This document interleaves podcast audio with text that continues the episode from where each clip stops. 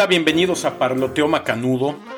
Hoy tengo de invitado a Miguelito, Miguel Domínguez Vázquez, un hombre que van a escuchar su historia, que tiene de todo.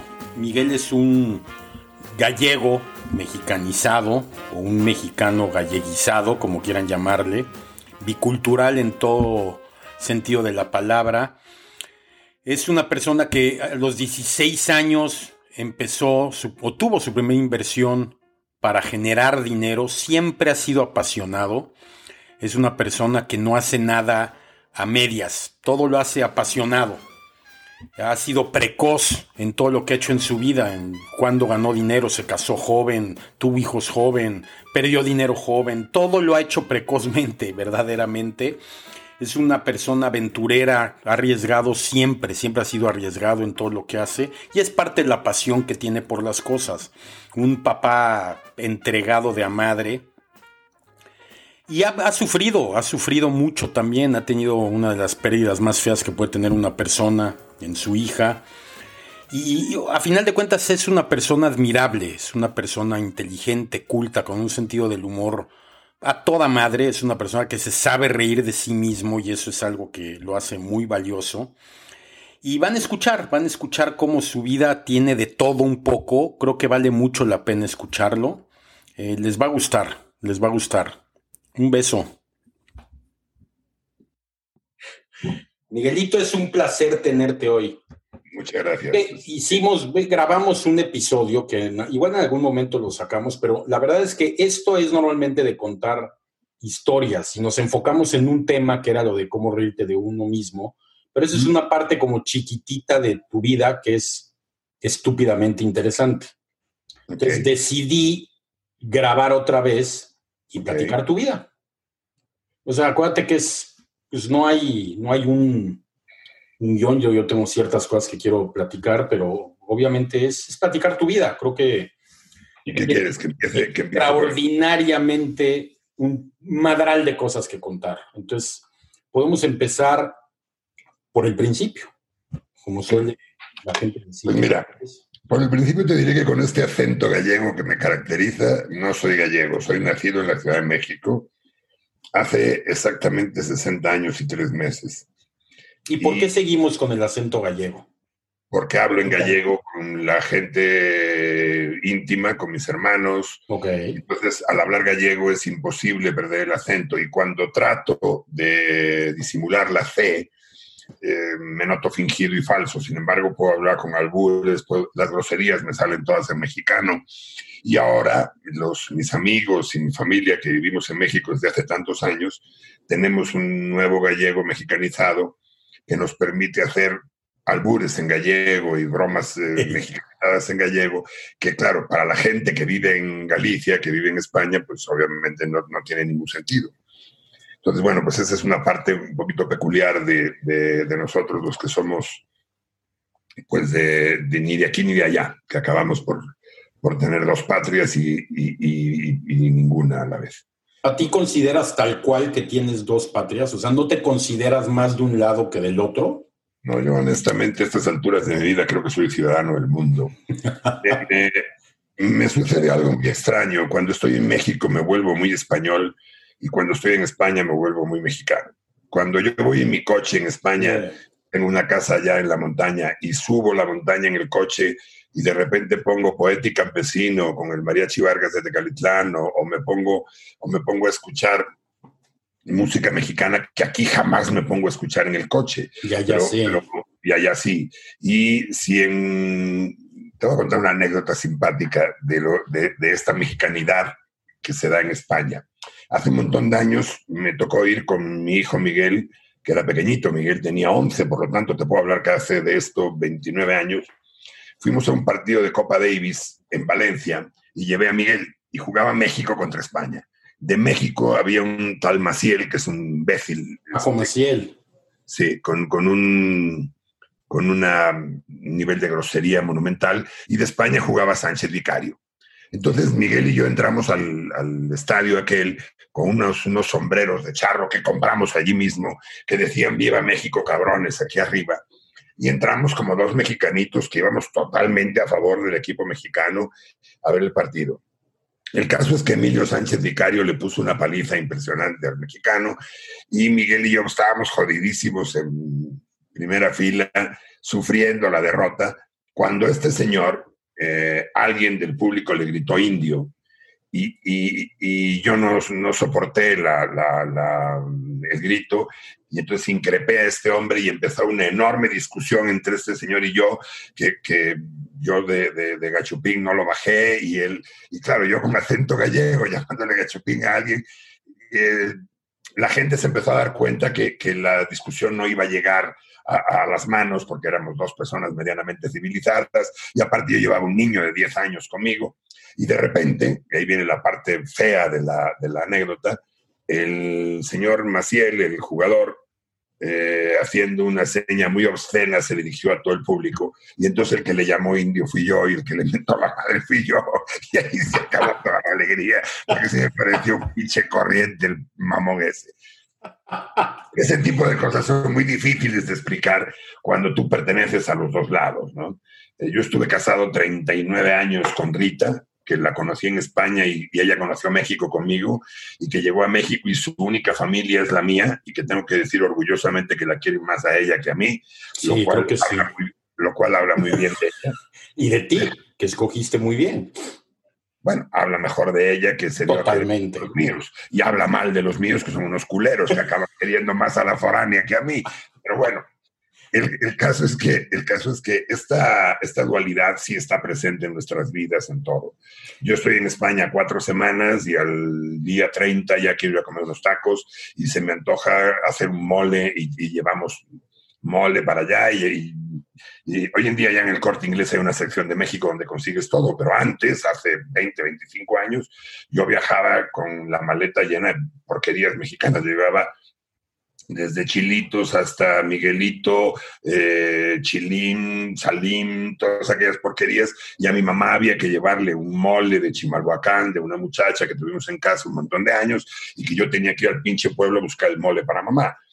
Entonces, y cuando estás en México se te antoja un cochinito, o se te antoja un cocido, o una, o una fabada. Entonces, esa dualidad está instalada en el ADN y no hay manera de quitarla. Pero creo que sucede, sucede mucho, ¿no? Que mucha gente que tiene esa doble pues, nacionalidad o doble vivencia, porque a fin de cuentas no nomás está haber nacido en un lugar, porque tú ni naciste allá, simplemente tu cultura y tu todo es dual.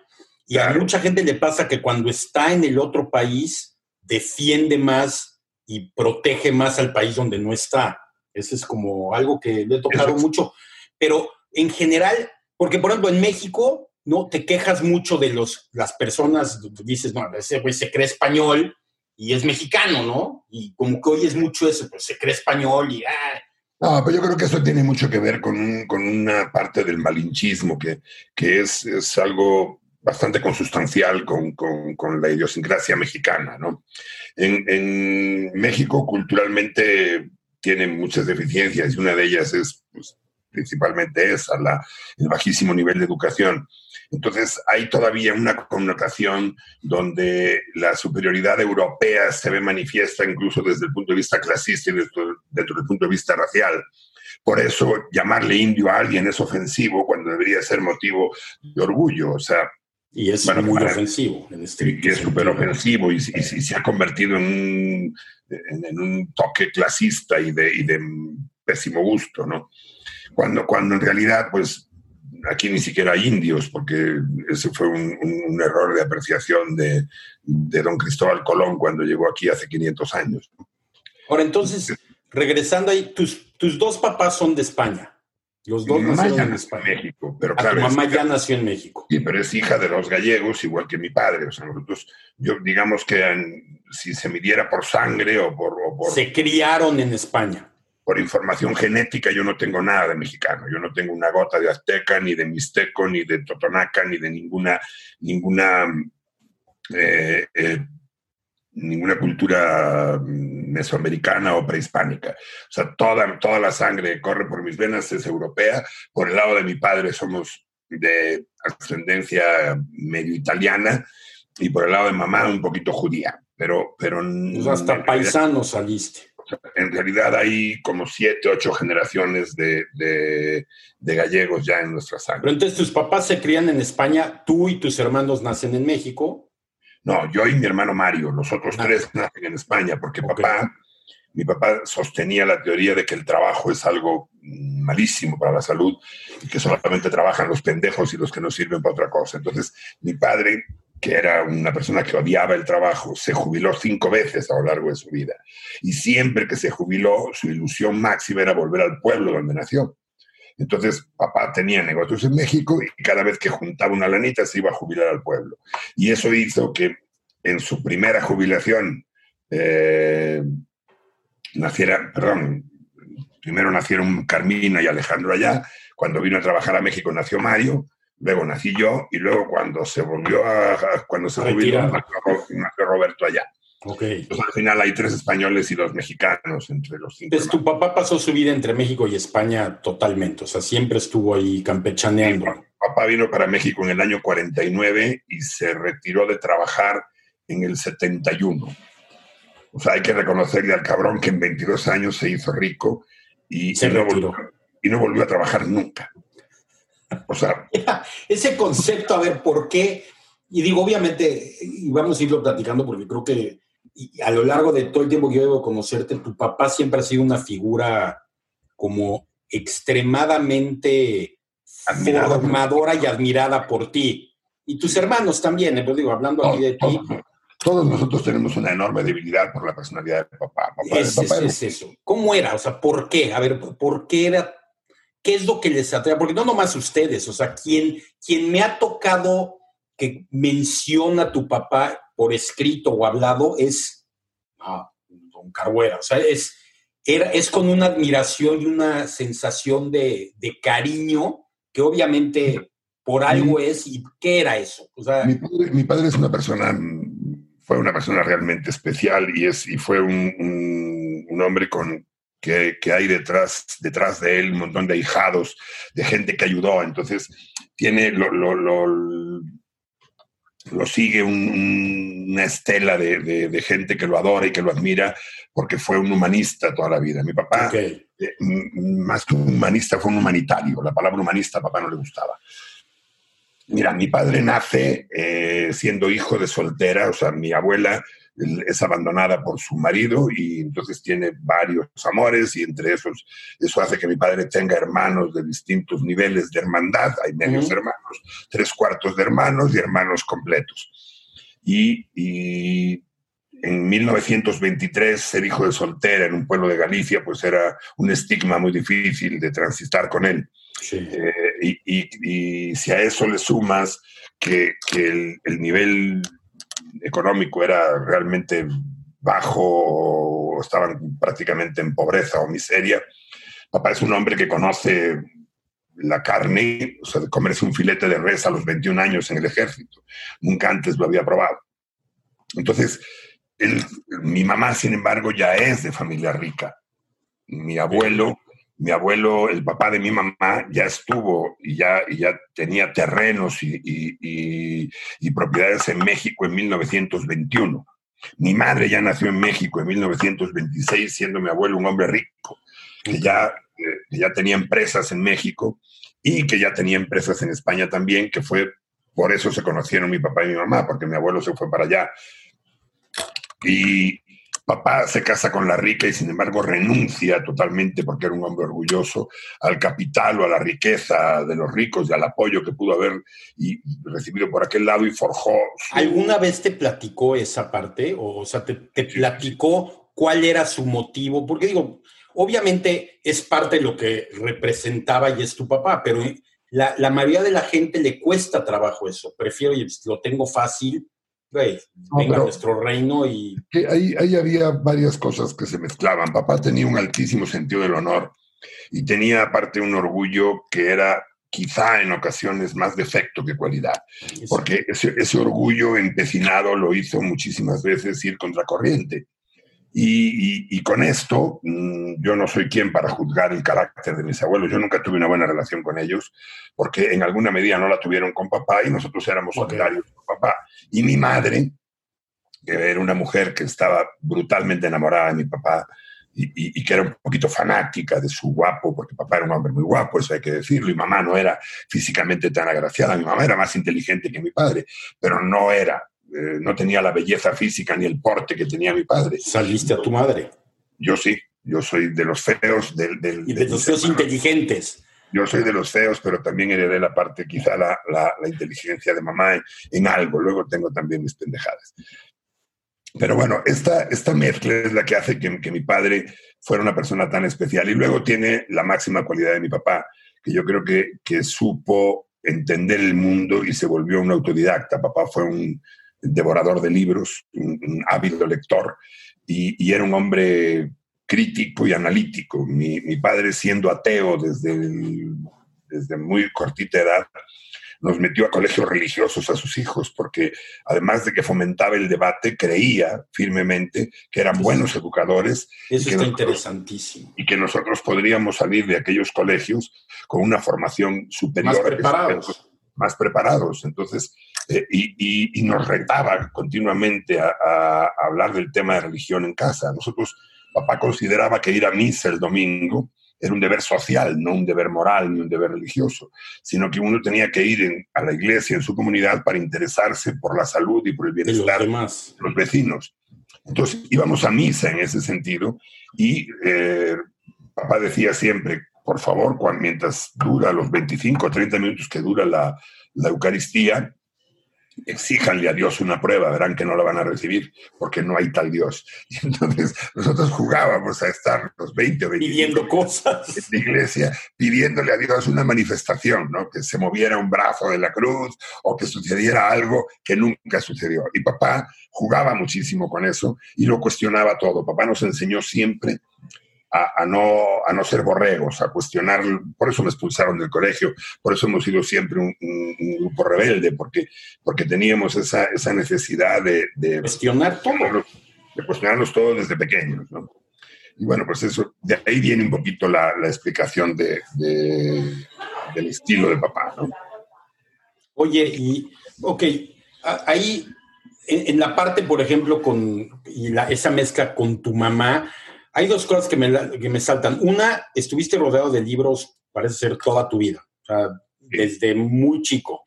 ¿Y qué papel jugaba tu mamá?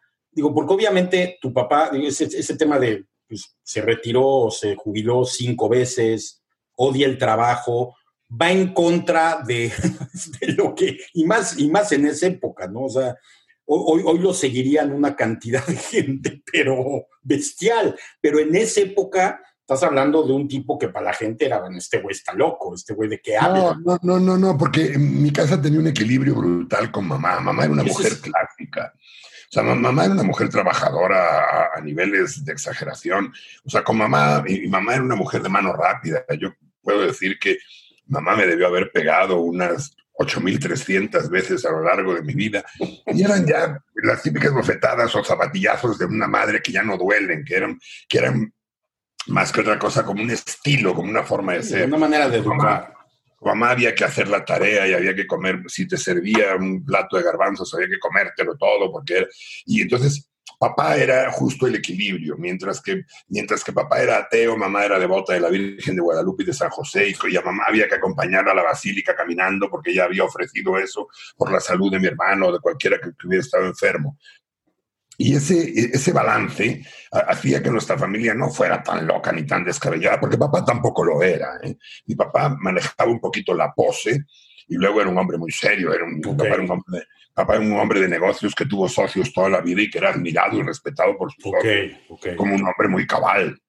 Y luego, sí, no era un hombre muy trabajador, pero un hombre muy talentoso y muy visionario. Entonces, Papá, por ejemplo, su negocio estrella, el negocio que lo llevó al, al, al éxito económico, fueron los baños Santa María de Guadalupe, exactamente enfrente a la puerta de la basílica.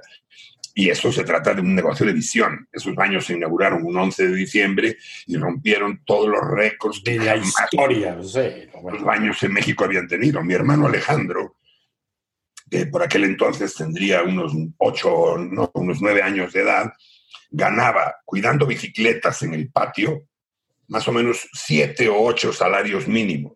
con 10 años de edad. Con eso te das una idea lo que producían aquellos baños. Qué bruto. E, e, esa visión la tenía el jefe y no, no, no, era, no era necesario que trabajara muchas horas, pero sí supo andar por la ciudad, buscar el terreno y saber que enfrente a la, a la villa de Guadalupe era el lugar adecuado para poner aquel, aquel negocio y ganar tanto dinero. ¿no? Ok. Mi padre tuvo baños en la villa, tuvo baños en la Merced, enfrente a la central camionera de la Merced, en la colonia Guerrero, en la calle de Héroes, donde estaba el mercado de, el, el mercado de Miscalco, en, en, la colonia Vallejo, en, estas calles que tienen nombres de músicos. Creo que los baños de papá estaban en la calle, no estoy seguro si era en Vivaldi o una de esas que no eran los baños América. Y luego tuvo unos baños frente a Televisa en, en, eh, en, Río de la Loza. O sea que él era muy bueno para la búsqueda de, de ese tipo de ubicación. Okay. Él creía. Tú, tú nunca, perdón, no, sigue, sigue. Creía. No, te, te, decía que, que, papá creía que en los negocios, y esto lo copió de un libro que se, llamaba, que se llama Cain y Abel, él decía. Ese, ese, ese libro es buenísimo. Location, location, location. location. Eso era todo en los, en los negocios. Papá seguía ese uso como un dogma, ¿no? Sí, ese, ese, ese libro es buenísimo. Entonces, entonces, tú nunca viviste en España, tú estuviste todo no, no, el no, tiempo. No. yo nací en México y me fui para España al año de un año de edad. Nació mi hermano Roberto allá, me regresé para México a los cuatro. Mi papá se jubiló otra vez cuando yo tenía cinco, fuimos para allá. Se casó mi hermana cuando yo tenía siete, regresamos para acá. A los nueve años mi papá se sintió rico otra vez y se volvió a ir. A los diez regresó porque mis hermanos entraron a colegios muy caros y la lana no les salieron bien las cuentas. Y por fin en el año 71 se jubiló papá y yo ya cuando volví a México volví solo. Pero okay. yo, estudié, yo, estudié, mi bachillerato superior en, y hice la reválida para entrar a la universidad en España. Ok, ok. Eso también afianza un poquito el acento. Eso es lo que hace que el acento... Eso que te iba a preguntar también. O sea, a final de cuentas, sí creciste un periodo de tu vida ya, no nomás es el acento porque se te ocurrió querer Mira, tener hay, el acento. Hay algo que acabo de descubrir, esto te va a sonar rarísimo porque me suena a mí. Lo acabo de descubrir hace menos de año y medio, dos años. Toda mi vida yo pensaba en gallego y traducía al español al hablar. Y esto me daba cuenta sobre todo porque hay cosas que haces de manera mecánica, como contar dinero, como las operaciones matemáticas. Yo me sabía las tablas de multiplicar en gallego porque las aprendí en la escuela del pueblo. Y hoy ya no. Con todo y que hablo gallego todos los días, o sea, yo hablo gallego con mis amigos, yo hablo gallego con mis hermanos y, y hoy hablo gallego con, con, mis mejores amigas y con, con, con gente muy cercana que tengo que vive allá o que vive aquí. Y sin embargo, ya pienso en español. Ya, ya, ya la, la sí, o sea, necesito llegar a España y estar, y estar dos días allí para que a, a cambiar. vuelva a automatizar a pensar en gallego. Ok, ok. Bueno, entonces creces, ya la, tu parte de infancia estuvo dividida entre España y, y México, que aparte son dos vidas totalmente diferentes y que a final de cuentas te dan una mentalidad muy diferente a mucha de la gente que o se queda en el pueblo o ha vivido nada más en ciudad. Sí, entonces, sí. entonces, creces en esos dos lugares y luego la parte, empecemos en la parte de, de estudio, de trabajo, de tu primera relación, porque obviamente Mira. tú tuviste un éxito económico enorme muy joven. Muy, muy joven. Muy, muy joven. Sí. Entonces, esa parte es como muy interesante de, de, de escuchar cómo, por qué y cómo se dio a final de cuentas. Sería brutalmente injusto y, y, y, muy poco honesto de mi parte decir que yo fui el artífice de eso. O sea, yo fui parte de un engranaje. Mira, en el año 76, con 16 años de edad, yo estaba inscrito para irme a hacer arquitectura a Madrid. Ese era mi sueño y mi locura. Y le exigía a papá un coche, porque a los 16 años tu cerebro no da para más. Y a mí me parecía que la máxima jugada que yo podía... A mí me encantaban dos cosas, los coches y las mujeres. Entonces, a mí me parecía que tener un coche me ayudaba en el mundo de conseguir mejores mujeres. Sí. Entonces, yo condicioné mi ida a estudiar a Madrid en la compra de un coche. A mi papá le pareció de una pobreza tan, tan brutal mi, mi, que se enojó muchísimo conmigo y, y, de, mezquino y de mediocre no me bajaba. Pero en eso llegó mi hermano Mario de vacaciones y mi hermano Mario, que es cinco años mayor que yo, él tenía 20 y, y yo tenía 15 cuando estoy hablando de esto, eh, había logrado con, con, cuatro años de trabajo, tres años de trabajo en México, hacer crecer la fábrica que tenían él y Alejandro, mi otro hermano, el mayor, tenían una fábrica de muebles. Entonces Mario me dijo, mira, vente conmigo, te pones a trabajar y estudias y trabajas al mismo tiempo. Y entonces yo llegué con papá muy ufano y le dije que me venía y mi padre, que era un hombre muy visionario y que tenía una mezcla entre irresponsabilidad brutal y de, y de, y de unas pelotas como el caballo de Santiago, sí. decidió que me fuera y que, me, que, me, que saliera de casa y hizo algo espectacular. Me dijo, nos prest, me prestó una cantidad muy fuerte de dinero en dólares para que yo comprara acciones en el negocio de la familia. Y me regaló, del regalo si voy a decir la cifra porque me parece interesantísima, papá me regaló 100 mil dólares y me prestó muchísimo más que eso y me puso dos condiciones. A los dijo, 16 años. A los 16 años. Las, las, dos condiciones eran, la primera, pagarle intereses al 1% mensual okay. antes del día 5 de cada mes. Okay. Y eran prioritarios sus intereses antes que mi alimentación. Okay. Porque esa era una de las normas. Y la otra era que mientras le debiera dinero, yo no podía tomar vacaciones sin su autorización previa. Porque de hacerlo, él consideraría que estaba utilizando su dinero para... Para irte de vacaciones, claro. ¿Ok? Bueno, esa norma la rompió él el primer año. Pero una pregunta, ¿no? Digo, ¿no podías irte de vacaciones con el dinero, el monto total o en lo que te había prestado? No, no, no, no. El dinero que me prestó se invirtió todo en el negocio. Ese, yo tenía okay. que yo tenía que pagarle a papá unos intereses mensuales y abonarle el resto de lo que yo ganaba. Okay. Yo tenía un sueldo, a mí mis hermanos me pusieron un sueldo. Mira, yo los dos primeros años que estuve en México fui despedido de la empresa de mis hermanos entre 10 o 12 veces. Porque aparte de muy pendejo, era yo muy atrevido. Y no hay nada peor que un pendejo con iniciativa. Y eso era yo. Un engreído, un mamón que se creía dueño y que al mismo tiempo era un niño mocoso. Y que, que no, sabía ni madre de nada. Entonces, la mayor parte de las decisiones que tomé fueron equivocadas, pendejas, y que me costaron broncas gravísimas con mis hermanos, con los dos estilos de mis hermanos. Alejandro, que era el gritón maestro, y que ya no dolían sus gritos, y Mario, que te llamaba la atención en voz baja y se hacía el decepcionado y te hacía llorar una semana. Yo viví con esos dos patrones durante dos años tomé vacaciones porque mi padre no se aguantó y me pidió que lo fuera a ver. A saberlo. Entonces, por eso tomé vacaciones cuando llevaba un año trabajando en México. Todo en mi vida, eh, hace poquito me lo decía una paisana tuya, eh, Ruth Axelrod, que es psicóloga, me decía que yo he sido precoz toda la vida. Y si se vale la broma, creo que menos eyaculador precoz, pero además sí es todo y lo de eyaculador tendrían que juzgarlo. Exactamente, no podemos comprobarlo, creeremos en tu palabra. Muy difícil que lo comprueben. Tú sí podrías comprobarlo, pero no tus oyentes.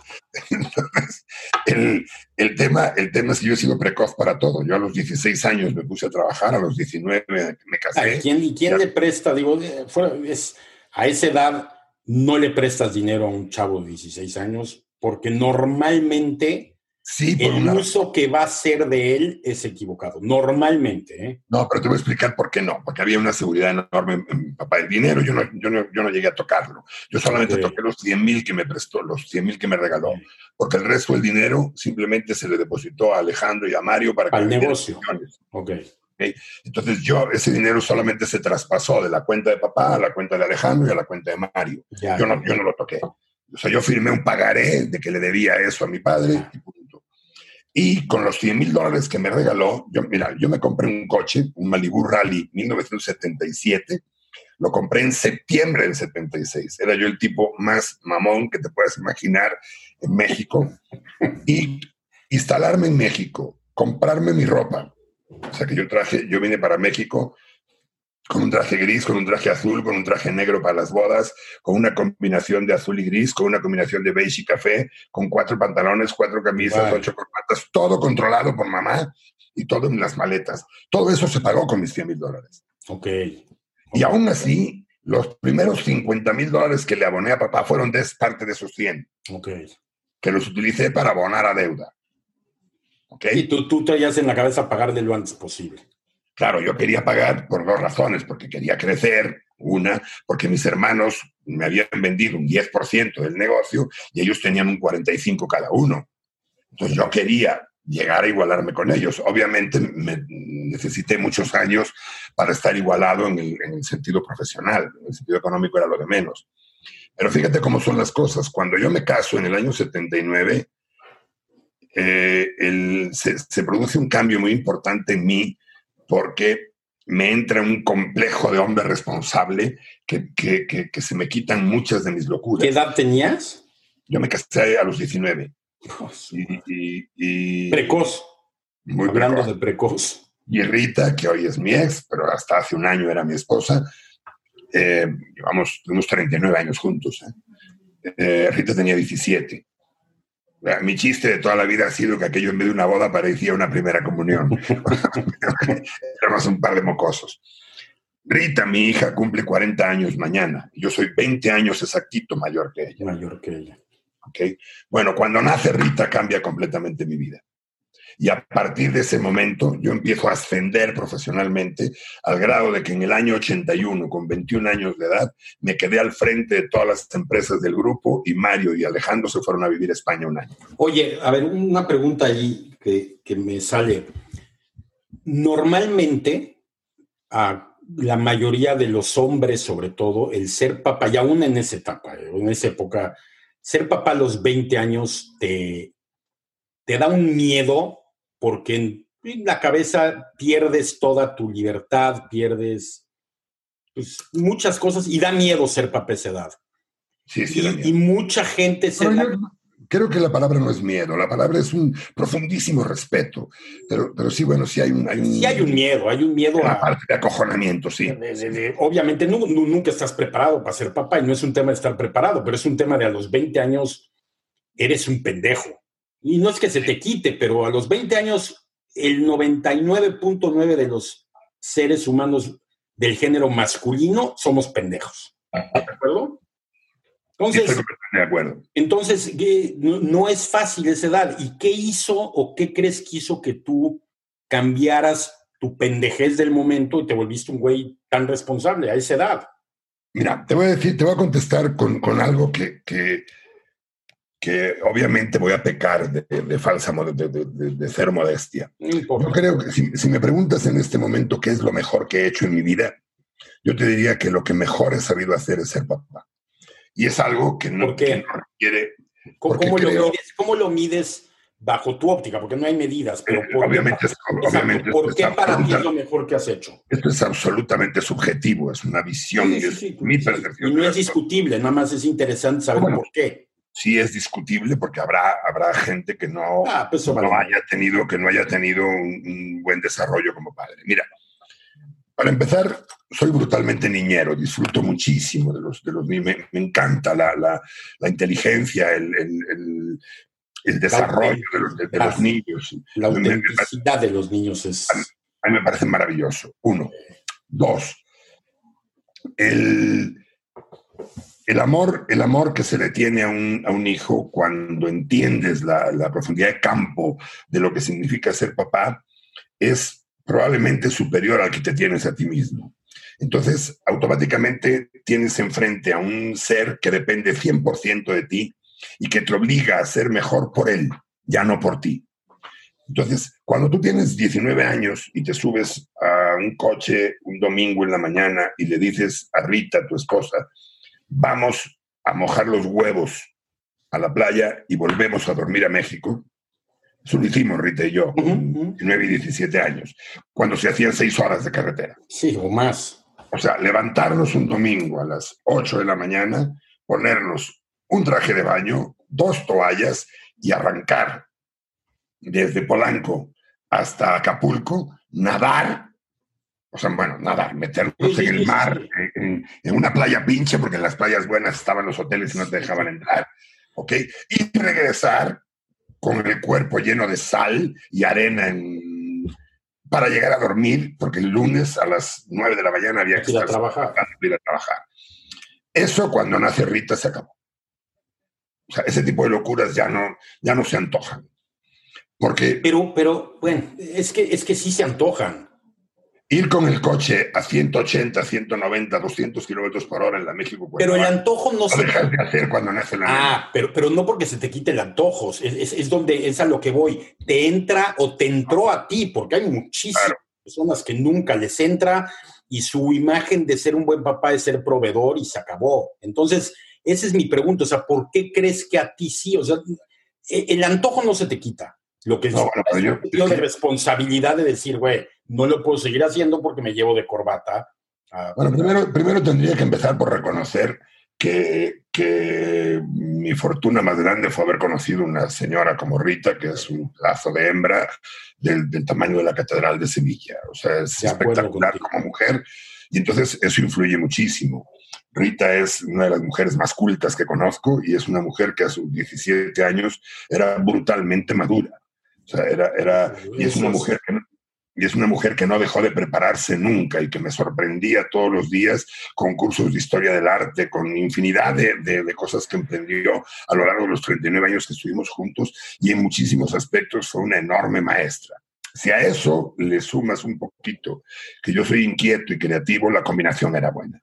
Eso hay que decirlo así. Sí y de no haber sido por la tragedia que vivimos con, con, la enfermedad y muerte de Eugenia, Rita y yo seguramente estaríamos juntos hoy todavía. Y, y no es que Eugenia sea la culpable, lo que, lo que sucede. No, no ahorita vamos a hablar de eso. Lo que sucede es, es, un, es, un, golpe tan duro que, que marcó un, un, desgaste lento en la relación. Yo la sigo queriendo y la querré mientras viva, pero ni ella ni yo queremos vivir juntos. Después, si quieres, hablamos de ese tema. Ahorita nos vamos a ir para eso. Es otra película completamente aparte.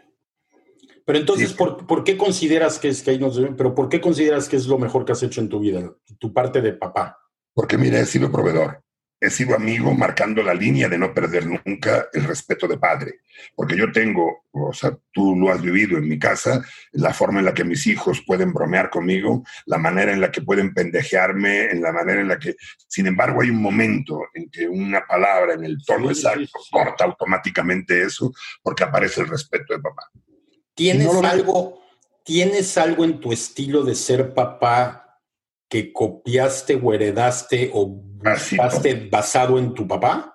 Casi todo en papá. Yo, lo, que, lo, que, lo que tengo más que papá, o sea, lo que puedo superar a papá es que mi, mi background, mi, mi respaldo era más poderoso que el de él y yo nunca tuve miedo al regreso y él sí. O sea, yo nunca fui pobre. Yo nací rico y he vivido como rico toda mi vida.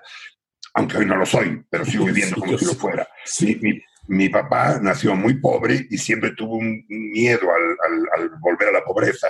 Entonces mis hijos crecieron siempre con un, con un, desprecio absoluto por el dinero, mientras que yo crecí con un culto al dinero que me hizo después despreciarlo. Esa es, esa es una de las diferencias más grandes que hay entre el estilo de mi papá y el mío. Pero, pero yo soy un gran amigo de mis hijos, yo soy un confidente brutal de mis hijos y soy, o fui toda la vida, muy moderno, muy permisivo, muy barco y les permití muchísimas veces que creyeran que me veían la cara de pendejo mientras yo disfrutaba eh, eh, de sabiendo, ingenuidad. sabiendo que estaban haciendo. Sí. O sea, yo sabía que Miguel no se quedaba en casa de un amigo el fin de semana que me había dicho, porque sabía perfectamente que se iba a Cuernavaca o que se iba a algún lado con otra amiga. Pero a veces es, a veces es como dices, es hasta disfrutable a veces de ingenuidad con la que creen que te están viendo la cara. Esa manera de hacerme pendejo era maravillosa para ellos porque sentían que habían ganado una victoria. El, el manejo, el manejo, mira, una anécdota rápida. Cuando se enferma Eugenia, tanto Rita como yo nos volcamos en pro de la nena. Un día sentí que estaba abandonando un poquito a Miguel y a Rita, que los tenía un poco olvidados, porque ellos iban a Houston eh, una vez cada 15 días, una semana sí, una no, y me gustaban 10 o 12 días juntos en México. Yo sabía perfectamente los desmadres que se hacían organizados por Miguel en mi casa y lo notaba en algunas cosas tan elementales como el, bajón, el inventario de mis whiskies, como este, los atracos eh, verdaderamente a mano armada que se daban en mi cantina o que se daban en la despensa, en latas y en todo ese tipo de cosas que Miguel no tenía la malicia de reponer. Entonces, claro, Miguel reponía el Bacardí, pero cuando tomaban este, whiskies de 18 o de 25 años... No tienen manera de decir, pues y, yo notaba que eso bajaba. Pero bueno, un día le compré a, a, Miguel un coche, un Audi, con un esfuerzo enorme, porque estábamos teniendo muchísimos gastos en Houston, pero le compré el Audi porque me pareció que era el coche adecuado para él, mismo que le duró un mes hasta que fue pérdida total en un accidente a las 4 de la mañana en, en Insurgentes. Y el día que lo destrozó y que fue pérdida total, Miguel se sintió destrozado y vino, vino conmigo a disculparse y lo que hicimos a las 12 de la mañana del día siguiente fue ir a comprar otro. Ese tipo de cosas ese tipo de cosas son las que marcan un poquito la explicación que le di de no lo vuelvas a hacer, pero al mismo tiempo el nivel de comprensión total de que yo ya había hecho pendejadas de ese tamaño. Y creo que esa parte es siempre... al final eso No olvidarte de eso, sí, la neta, sí. Mira, uno comete errores todos los días y, y, el problema es que si tú cometes un error en un negocio, estás cometiendo un error que se cuantifique en dinero perdiste 500, perdiste un millón, perdiste dos millones, perdiste cinco o perdiste 20 mil pesos. Cuando tú cometes un error con un hijo, puedes estar cometiendo un error de vida, puedes estar cometiendo un error. Y esos son mucho más graves. Por, por, eso, y yo he cometido muchos, porque obviamente el, el, manual, los niños no vienen con manual, uno va improvisando. Rita fue mi, mi, mi conejillo de indias. O Pedo, sí me equivoqué muchísimo con, con, con, Rita, muchísimo, muchísimo, y con Miguel también. O sea, yo nunca supe manejar muy bien las discusiones entre ellos, de qué lado inclinar la balanza, cómo participar. Y al final lo que yo trataba de hacer era entrar en la conversación, entrar en la discusión y llegar a una negociación hablada y que, que se pudiera razonar. A veces lo lograba y a veces Miguel le daba dos bofetadas y Rita iba llorando con su mamá. Y me quedaba como un pendejo porque no sabía, no había actuado correctamente. Pero bueno, poquito parte de la, de la vida. Entonces, quedamos, tienes tres, tuviste tres hijos, o sea, tuviste a Rita, Miguel, Eugenia, y llamémosle, y digo, no, es por querer llegar a ese momento, pero obviamente es el momento que más cambia tu vida, la enfermedad de EUG. Pero antes de eso, otra vez, eras fuiste, no es que no seas hoy, pero fuiste exitoso terriblemente en tu chamba, mucho dinero, amor de tus hijos, amor de tu familia. O sea, ¿cómo, cómo consideras? Y, te digo, quiero partirlo porque cambia, cambia radicalmente toda tu percepción de vida y todo tu tema económico y lo vamos, vamos a entrar de lleno, pero ¿cómo, cómo consideras a ese, a ese, hasta ese momento tu vida? ¿Cómo veías tu vida? ¿Cómo te sentías con tu vida? ¿Y cuántos años tenías cuando se enfermó Eugene? 40. 40. Hasta ese momento, ¿cómo veías tú tu vida? yo, creo, yo creo que, mira, eh, hace algunos años le, encontraron un tumor a Joan Manuel Serrat, que es un hombre que admiro profundamente. Cuando salía del hospital Valdebrón, tenía 40 periodistas y uno de ellos le preguntó que cómo, cómo se sentía con el cáncer y él dijo algo que me maravilló, dijo, lo importante en esta vida no es lo que te pasa, sino cómo afrontas lo que te pasa. Y yo creo que las cosas suceden generalmente porque tienen que suceder y uno tiene que saber para qué sucedieron en la vida.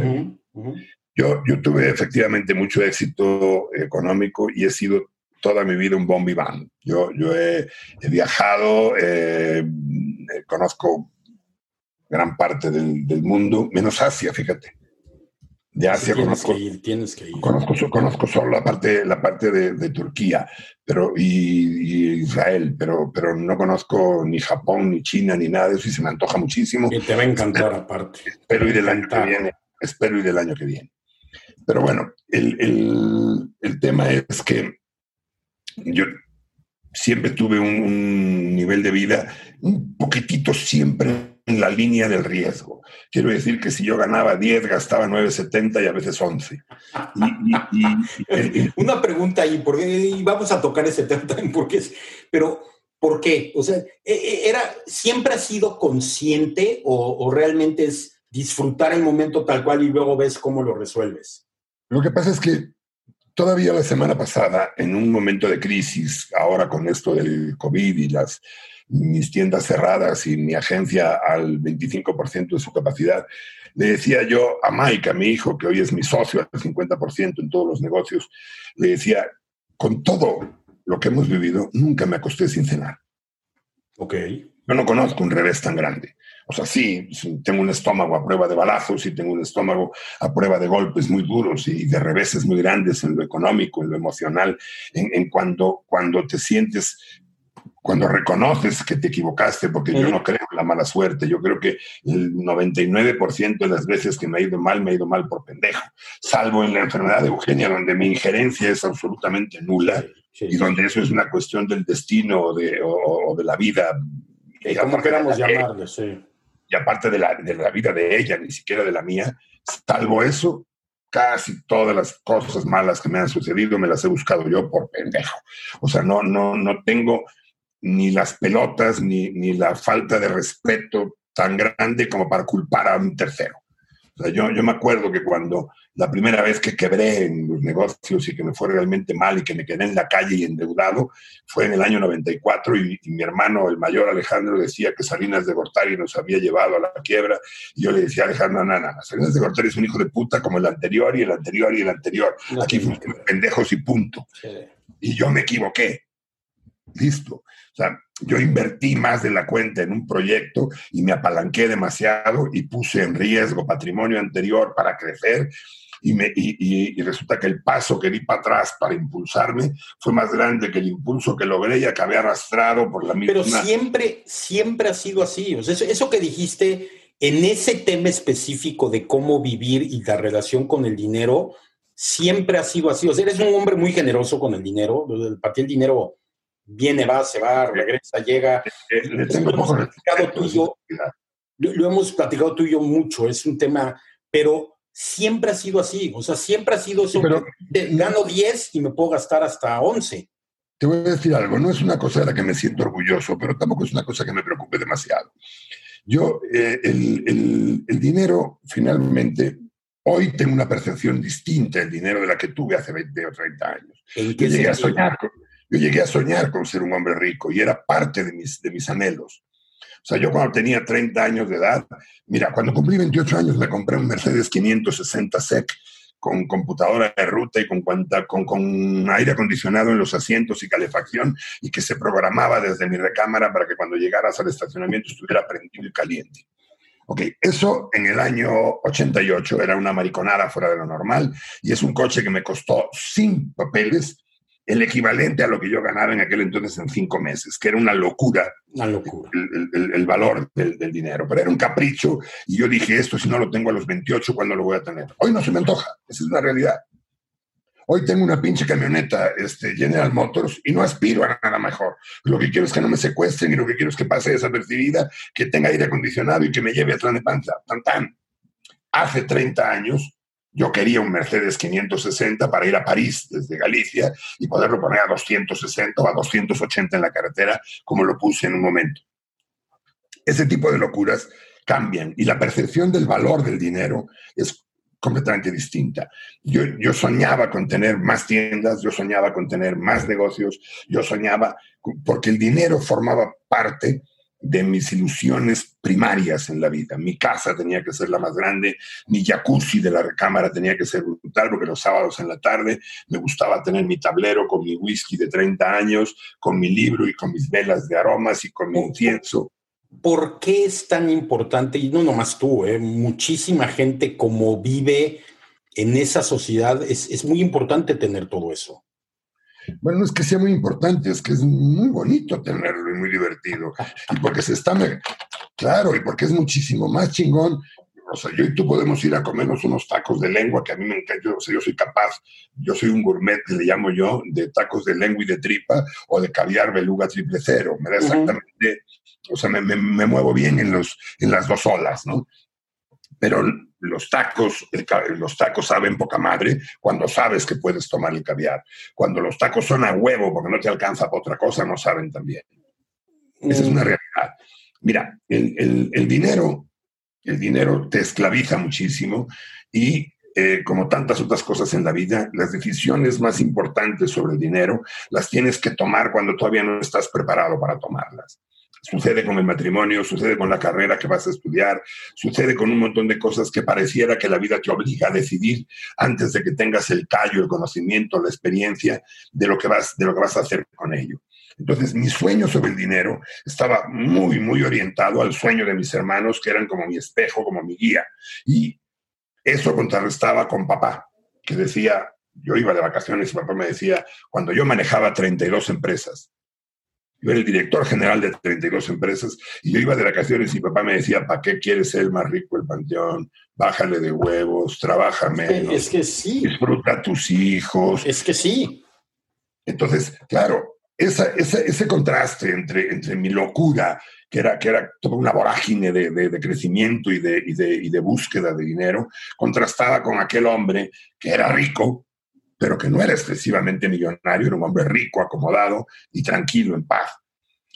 Y hoy que busco esa paz, porque yo ya hoy ya no quiero queso, ya quiero salir de la ratonera, entonces hoy que busco esa paz, me doy cuenta lo poco importante que es el dinero para las cosas más chingonas. De Pero una pregunta, a ver, ahí, ¿tú crees que te has dado cuenta de eso por tu situación actual con respecto al dinero o por madurez y cambio en tu manera de ver la vida? O sea, ¿qué, qué, eh, yo sé que no necesariamente es una u otra, pero ¿qué tiene más peso?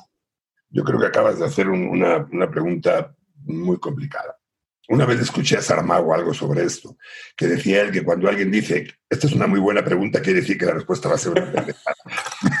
bueno, voy a intentar que no sea así. Voy a intentar dar una respuesta a la altura de la buena pregunta. No lo sé, Viso, no, no sé exactamente si yo no hubiera tenido la hostia económica que tuve en, el año 2000 otra vez, en el año si hoy estaría en, la, búsqueda pertinaz del, dinero como meta. No lo sé, creo que no, creo que no, porque el, el, encuentro, el, aprendizaje, mira, eh, conforme vas viviendo, vas descubriendo que hay cosas muchísimo más importantes que el dinero. Si, si nosotros enfrentamos un golpe, Rita, mis hijos y yo, enfrentamos el golpe de la enfermedad y muerte de Eugenia. Y ese golpe me pegó una hostia económica que viene aparejada, un día lo, un día lo calculamos, de un, de un par un par de millones de dólares costó más o menos el, paquete. Es una fortuna, es una fortuna. Bueno, lo que te quiero decir es que jamás lo he considerado, nunca me ha parecido importante y que estaría dispuesto a, empezar a trabajar mañana de albañil si pudiese revertir esa situación. ¿Qué quiero decir con eso? Que igual que en la desgracia el dinero no sirvió para nada, ahora te voy a poner un ejemplo a la vuelta. Hace cinco años, en mi casa de España, que espero que conozcas el verano que viene. Esperemos ya. Estaba, estaba yo tirado en la alberca al lado del jacuzzi en, una, en un camastro con mi nieta, eh, Alicia, que estaba haciéndome toda una explicación de unas florecitas que había encontrado en mi jardín. Y esa tarde me di cuenta que las florecitas de Alicia tenían un valor que no, no, había dinero que lo pudiera calcular, porque la niña se subió encima de mí, me dio un beso y me dijo, abuelo, te amo. Entonces, al final, ese tipo de cosas están por encima. El, tener una noche mágica con alguien que amas, o alguien que deseas, o alguien que quieres, o alguien que te llena la libreta, que es una frase que utilizo, y, estar bajo los eh, bajo la influencia de un par de mezcales probablemente, y, a, la luz, y a la luz de, la luna, y volverte un selenita y tocar una piel que, parece sonreír cuando la acaricias, y que alguien te diga qué bien me caes, eres un tipazo, qué bonita noche, eso no cuesta nada. Lo que pasa es que se vuelve a veces un cliché, porque tú me dices, ay, no, pero yo sé que vas a decir eso, pero es que es real. O sea, final de cuentas. Es verdad lo que estoy mira, te, voy a dar una, una, pequeñísima anécdota o experiencia que viene a, colación para una pregunta parecida a eso. Tenemos conocido a, dos parejas de gente grande. Una de ellas 100% resuelto el tema económico y muy buena relación de pareja. El otro, tema económico terrible, terrible, o sea, gacho, súper pareja y con un amor entre ellos que es envidiable. Y platicando con Betty, te digo, oye, ¿qué, qué, cuál es? O sea, obviamente no, no, necesitas escoger una u otra, ¿eh? no, si puedes tener las dos, tener las dos, no, no necesariamente. Pero si tuvieras que escoger, ¿qué prefieres, no? Llegar a esa edad con esa tranquilidad económica o llegar a esa edad con ese amor que, madre mía, de verdad es, impresionante, ¿no? Y, Mira. y viene a lo que estás diciendo, o sea, ¿qué te da más alegrías reales a final de cuentas a lo largo de tu vida? Y no es el dinero. El dinero es acceso a muchos de ellos totalmente. Digo, no, no, nadie está peleado con su dinero y nadie puede decir, no, no, no quiero dinero.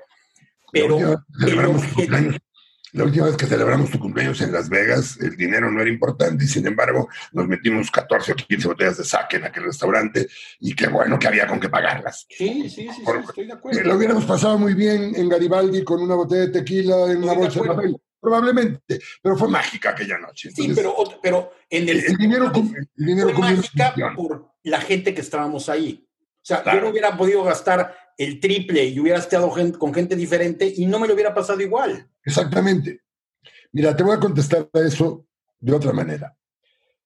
Cumplí 60 años en abril y obviamente a mi edad mi papá llevaba 13 eh, años sin trabajar. Llevaba 13 años jubilado, el señor se jubiló a los 47. Entonces yo cumplí 60 hace tres meses y eh, le hacía la broma a mi hijo Miguel, le decía, yo podría vivir el resto de mi vida con lo que tengo, siempre y cuando me muriera hoy en la tarde.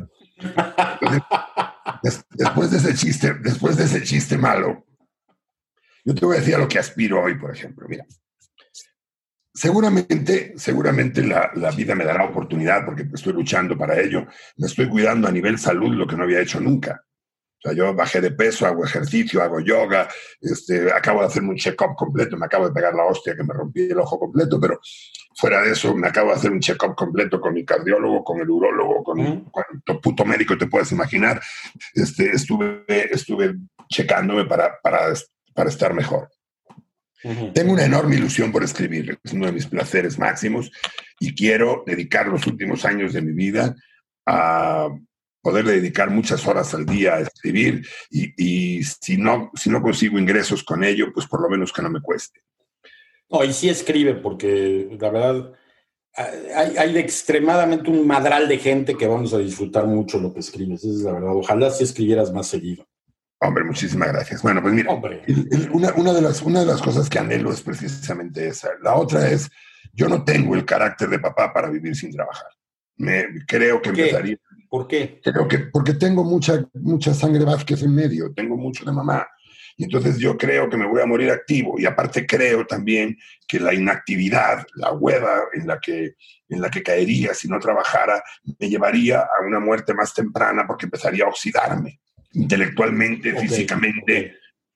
Entonces, lo que no quiero es trabajar por necesidad. Lo que, yo no quiero tener la devoción de tener que trabajar para vivir, pero me encantaría ir una vez a la semana a una junta con Mike y ver cómo van los negocios. Me encantaría participar en la agencia en una campaña que me guste. Cuando sea una campaña, cuando sea una campaña para la parisina, cuando sea una campaña para un cliente bonito que disfrute, me encantaría participar hasta donde los chavos jóvenes me dieran el, chance de hacerlo, sin tratando de ser poco impositivo. Pero me encantaría tener el tiempo, me encantaría vivir en la playa, es un sueño que tengo. Quiero tener un departamento en Miami probablemente, que es una ciudad que me encanta y que me queda a medio camino entre, entre México y, bueno, a medio camino entre México y España no, pero me queda a dos horas de México y podría tener un coche descapotable, que es otra ilusión pendeja que tengo, un coche viejo y descapotable. Y la otra, me quedan cuatro relojes y en México no los puedo usar, me gustaría poderlos usar en Miami. Y me gustaría un departamento, una casa en Bayona o en, o en, este, o en Canido, en algún pueblo a las orillas del mar, en Vigo, pegadito a Vigo, donde yo pudiera estar temporadas de uno, dos, tres meses, y seguramente con una compañera que, que, que, que, adore y que entienda esa filosofía y que entienda ese mundo. Y aunque esto te parezca ridículo y clasista, no estaría por demás que esa compañera hablara gallego y, entendiese un poquito la idiosincrasia mía de, base. Porque... No, no lo considero para nada. Es que, tú decir, eh, es que ese es un tema también que la gente, no, se trata, en ese tema, como le estás diciendo, no es por clasista, es porque culturalmente, otorga muchas cosas. Exacto. O sea, no, no, no tiene nada que ver con clasismo. Ahí, ahí te absuelvo, te absuelvo de clasista. En otros temas lo eres, pero en este no. No es lo mismo que yo estuviera el mes de agosto en mi casa de, de, Orense y, que, y tener a una chica o una señora, porque ya a mi edad pretender una chica. Es lo que te iba a decir, sí, hablemos más claro, para que no, para que no se preste también a, a confusión. Hablaríamos, hablaríamos, de una señora, de una mujer cuarentona o cincuentona, que estaría en la flor de su edad y en la flor de su vida, y sería muchísimo más cómodo para ella y para mí, muchísimo más fácil de encajar si ella tuviese la misma raíz que yo y entendiese las lluvias y las nubes de un mes de octubre. En no, sí, sí, eso está clarísimo. Yo ahí, te digo, ahí no creo que sea clasista. Eso, eso creo, no sé si sucede o no, es muy probable que sí, porque estoy trabajando para ello, porque, porque, lo, porque lo persigo como parte de una ilusión a futuro. Yo no sé el tiempo que vaya a vivir, no sé si me queden 10, 15, 20 años o 5 o una semana, pero vamos, si aspiro a vivir con salud mental hasta los 80, me quedan 20 años que quiero disfrutar muchísimo y quiero, de esos 20, quiero trabajar uno o dos, no más. Okay. Y luego quiero publicar un libro o dos o tres y quiero eh, dormir y quiero hacer yoga y quiero caminar y, quiero comer como Dios y quiero tomarme los mejores vinos del mundo, y va, pero en menor cantidad, más seguido y menos cantidad. A ese tipo de cosas aspiro y para eso probablemente necesite menos del 10% de lo que ya tuve algún día. Ok, ok. Ahora, vamos a, otra vez, ya hablamos toda la parte de esa relación con el dinero, creo que, y, lo toco porque creo que te define mucho como persona en buen sentido. ¿eh? Creo que la relación de la gente con el dinero define muchas cosas de cómo enfrenta y cómo ve la vida la gente. Eso es lo que yo creo. ¿eh? Creo que es, es, es, de las relaciones más complicadas que tenemos como ser humano es con el dinero. Y creo que la relación que tiene la gente con el dinero, otra vez, dice mucho de cómo es con muchas otras cosas. Entonces era, era importante tocarlo. no conozco a nadie que se haya llevado algo. ¿eh?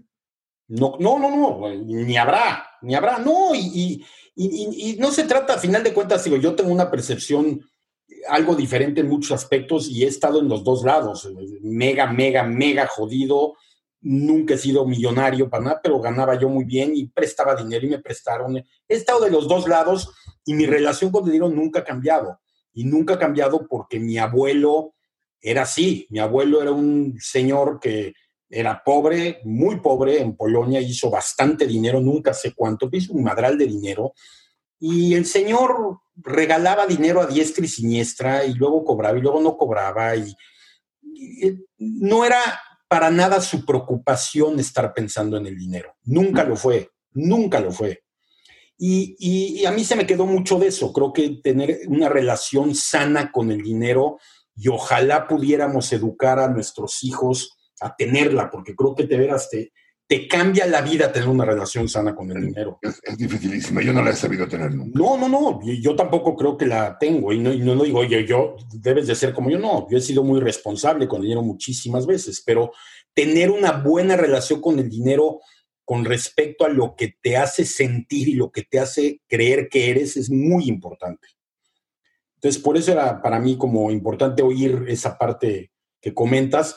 Entonces, estás en una etapa de tu vida, otra vez estás, te va muy bien todo y viene, este, pues, la, etapa más complicada y de tu vida que otra vez marca y ahorita nos vas a platicar un poco, pero cuando se enferma Eugi, platica un poco ese periodo, o sea, eh, es... Mira, la, enfermedad de Eugi... ¿Cómo, se da? ¿Cómo la diagnostican? ¿Cómo la vives tú? ¿Cómo la transmites con tus otros hijos?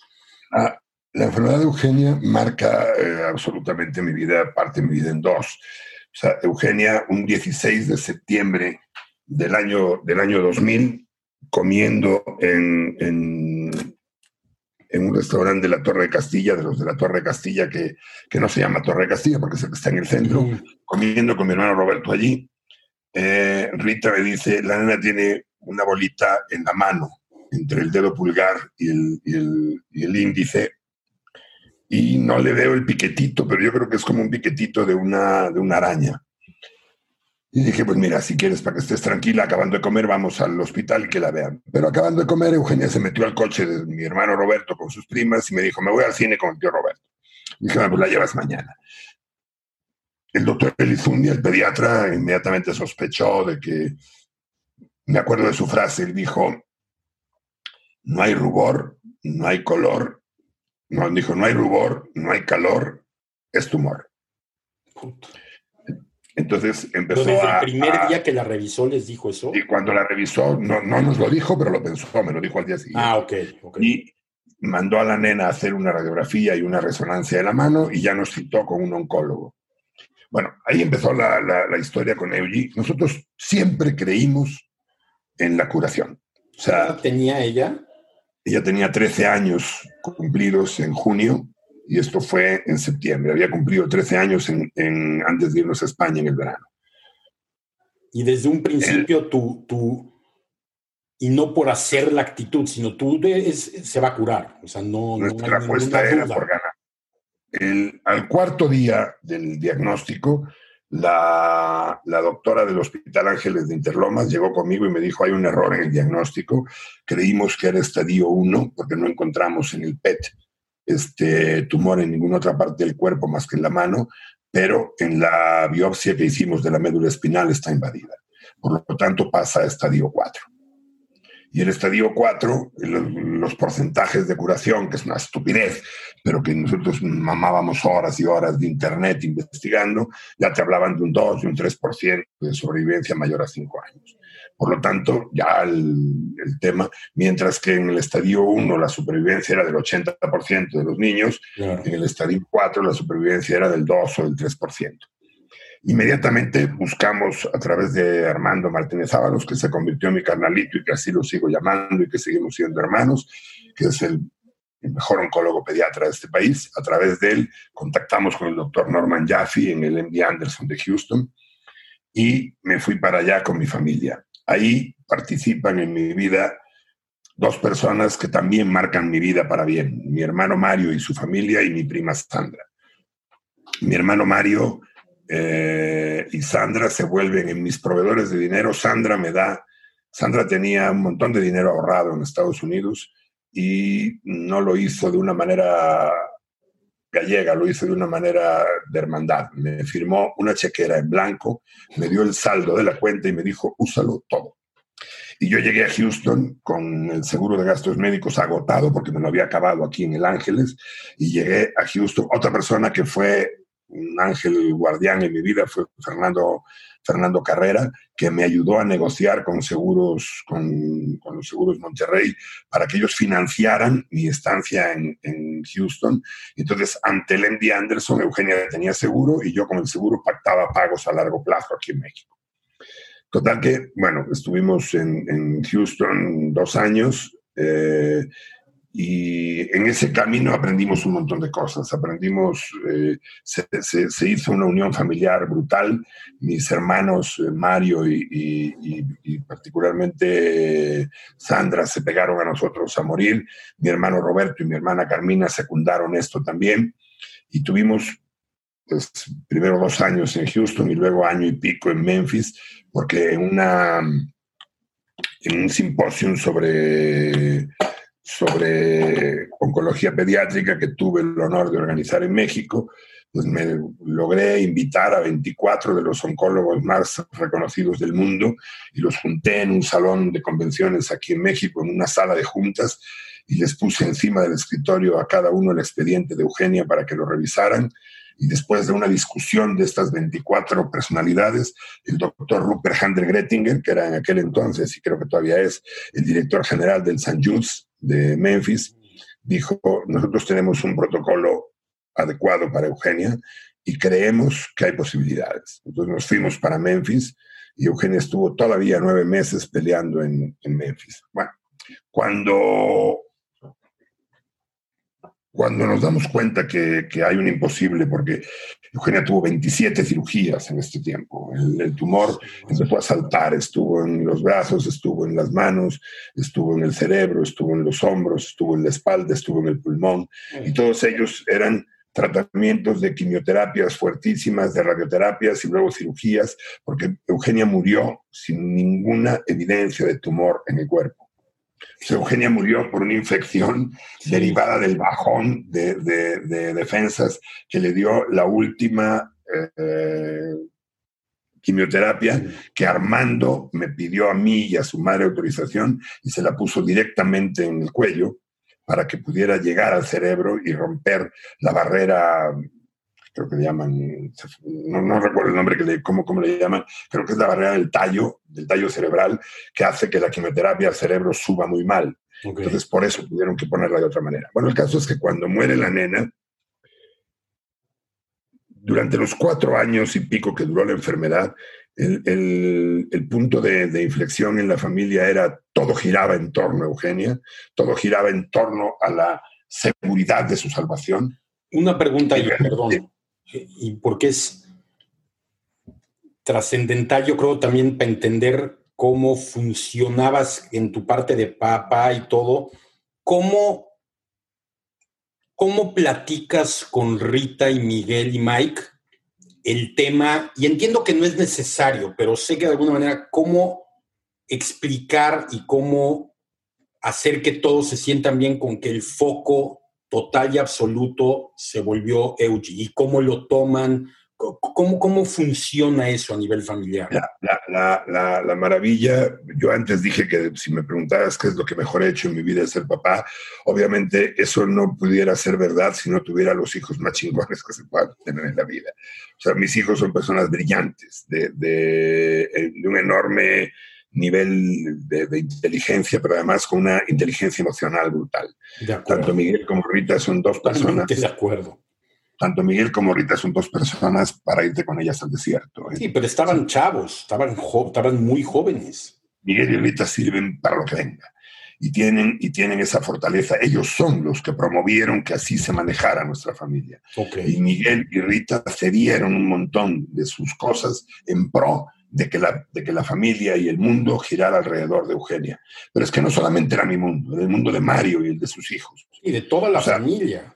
A Navidad se celebraba en pro de donde podía en Eugenia. Y cuando Eugenia tuvo que pasar la Navidad en Houston, Mario, Mari Carmen, Mario Jr. viajaron a Houston a pasar la Navidad. Santi y Sandra viajaron a Houston a pasar la Navidad. Cuando la Navidad cuando la Navidad fue en Memphis, Sandra, Santiago, Mario, Mario Jr., el novio de Rita, Rodrigo, todos se integraron a pasar las fiestas con nosotros en Memphis. ¿Y cómo vivía Eugi ese, el ser el foco ella? O sea, ¿cómo, cómo, porque, y te lo pregunto porque también una cantidad enorme de veces en tu familia, entonces he escuchado otra vez, y, no es cliché, pero es real, porque lo he escuchado de diferentes maneras, todo lo que les enseñó como persona una mocosa de esa edad, con una enfermedad de ese calibre, puta.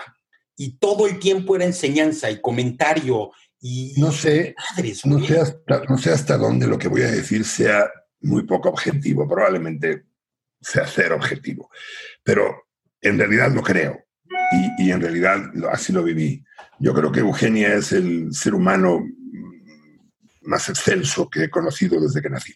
Eugenia tenía un, don de gentes monumental, aparte de su inteligencia, que era de lejos una persona muy, muy, muy brillante. Eugenia tenía una gran capacidad manipuladora, una mujer que llegó a manejarnos a todos a su, a su antojo y que llegó a jugar muchísimo con no herir y con apoyar cuando ella era la que estaba en el problema. cuando, cuando apareció, el, después de que la dieron de alta y apareció el tumor en el pulmón y vio las caras de toda la familia de decepción y de tristeza, de repente se detuvo y dijo, ey, ey, ey, ey, yo a gente aburrida no la quiero a mi lado, venga arriba, que a mí este tumor me la pela. Y esas eran frases de Eugenia que no, que no eran muy normales en una niña de 14 años. Ah, bueno, no, no normales y, fuera de, o sea, sí, nada que ver, es una madurez extremadamente rara. Eugenia, Eugenia era un personaje brutal que, que, nos regaló eh, enormes lecciones. Mira, el día que el doctor Liung, el doctor chino, que le hizo el segundo trasplante de médula en, en Memphis, le dijo, tienes un tumor en, en, la base del cerebro y mi trasplante no funcionó y yo no tengo nada más para ti. Te recomiendo que te vayas a México, que juegues con tu perro y que esperes a ver qué quiere Dios de la vida contigo. Eugenia se sentó en la camilla y lo apuntó con el dedo y dijo, eres un mentiroso de mierda porque tú el día que llegué aquí me dijiste que jamás te rendías con un niño y conmigo te estás rindiendo. Por lo tanto, yo no tengo nada que hablar contigo, voy a hablar con otro médico. Y se levantó y se salió y yo me salí detrás de ella. Rita se quedó, su madre se quedó hablando con el doctor. Y cuando llegué a la sala de espera, Eugenia me dijo, uy papá, vas a tener que trabajar mucho con mamá porque se va a debilitar mucho con lo que acaba de oír. Yo, cuando, escuché eso, dije, a ver, a esta cabrona le acaban de decir que se va a morir ella y le preocupa cómo lo va a tratar, cómo lo va a manejar su madre.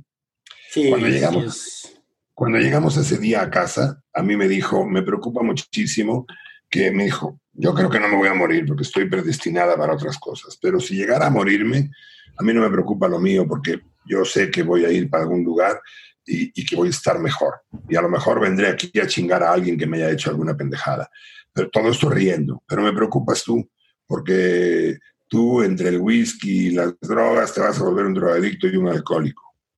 Sí te lo dijo.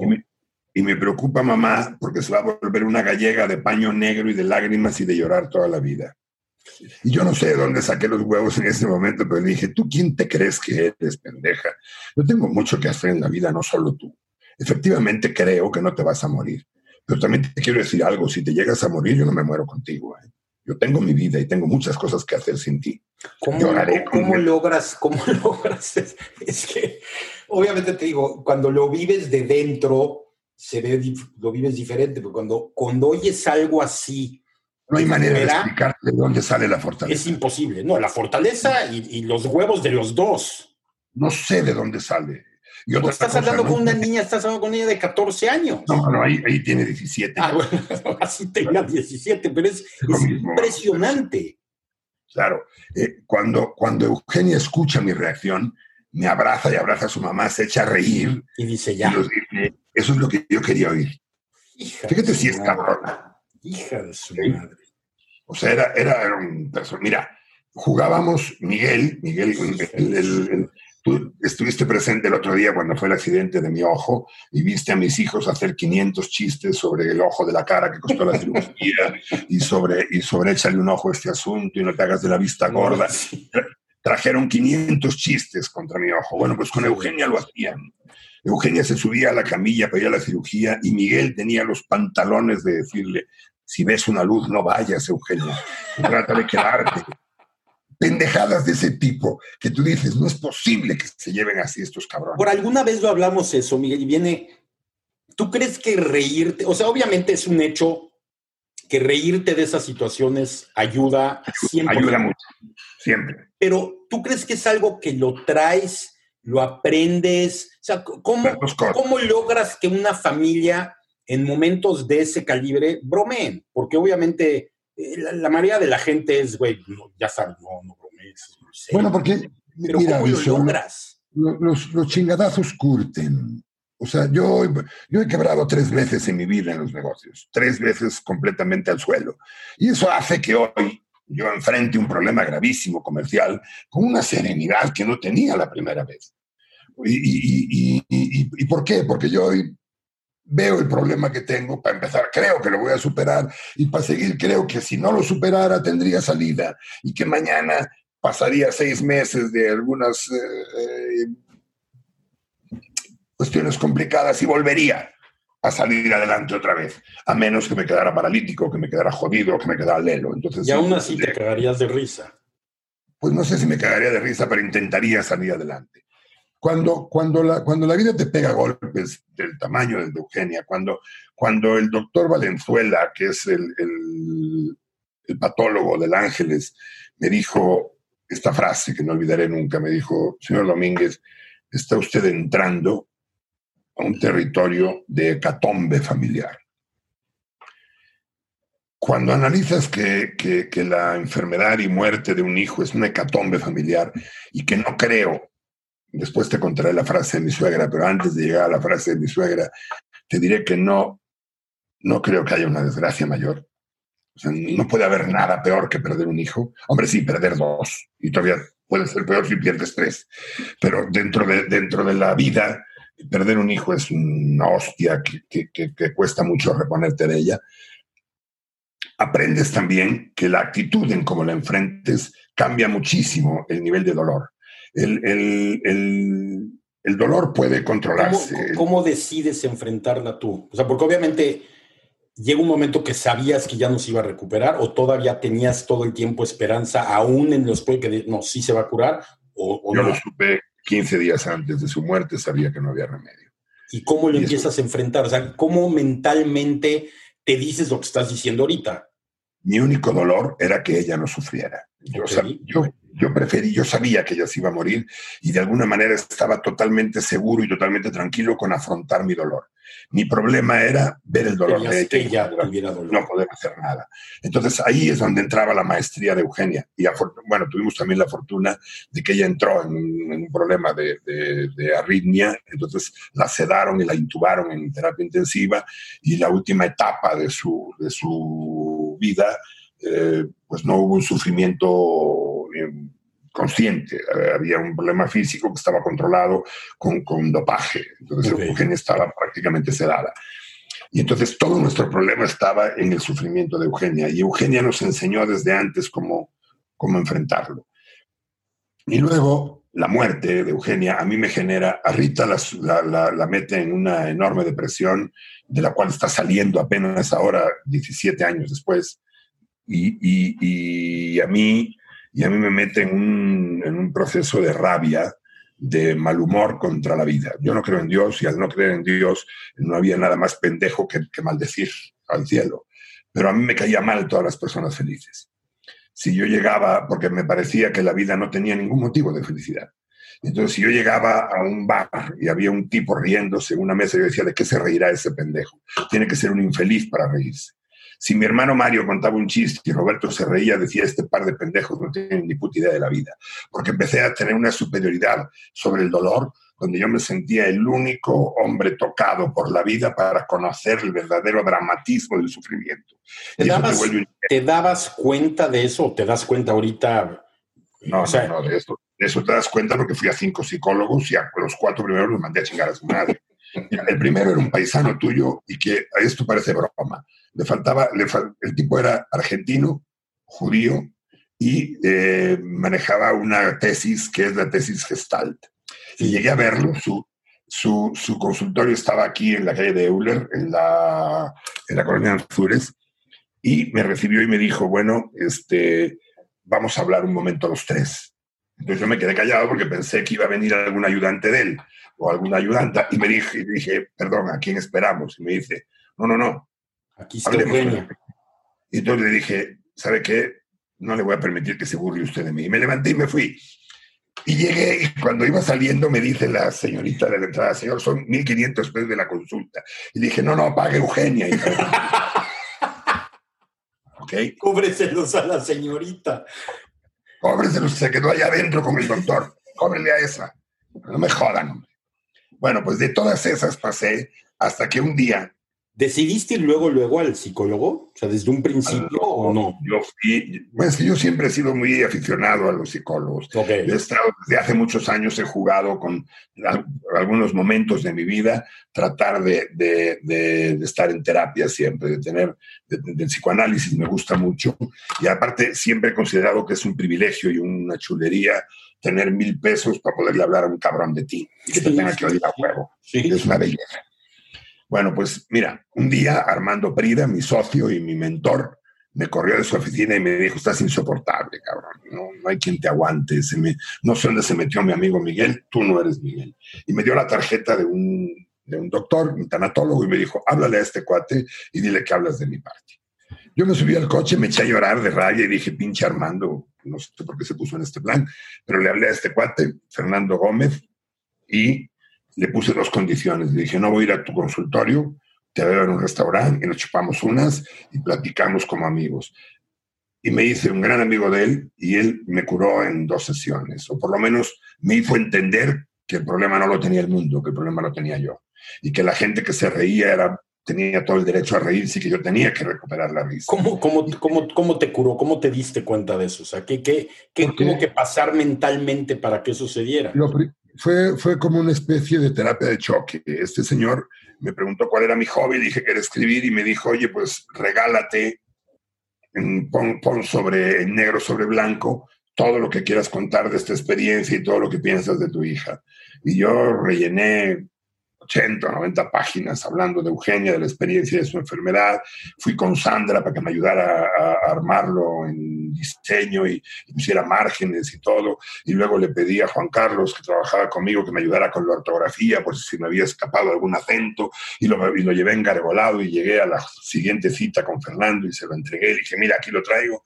Y Fernando tiró este documento al suelo. Y dije, oye, cabrón, no lo vas a leer. Y dijo, ay, vale madre lo que diga ahí. A ti, güey. Me dijo, pero es para ti. ¿Tú crees, de verdad crees que voy a perder un día de mi vida leyendo esa mierda que acabas de traerme?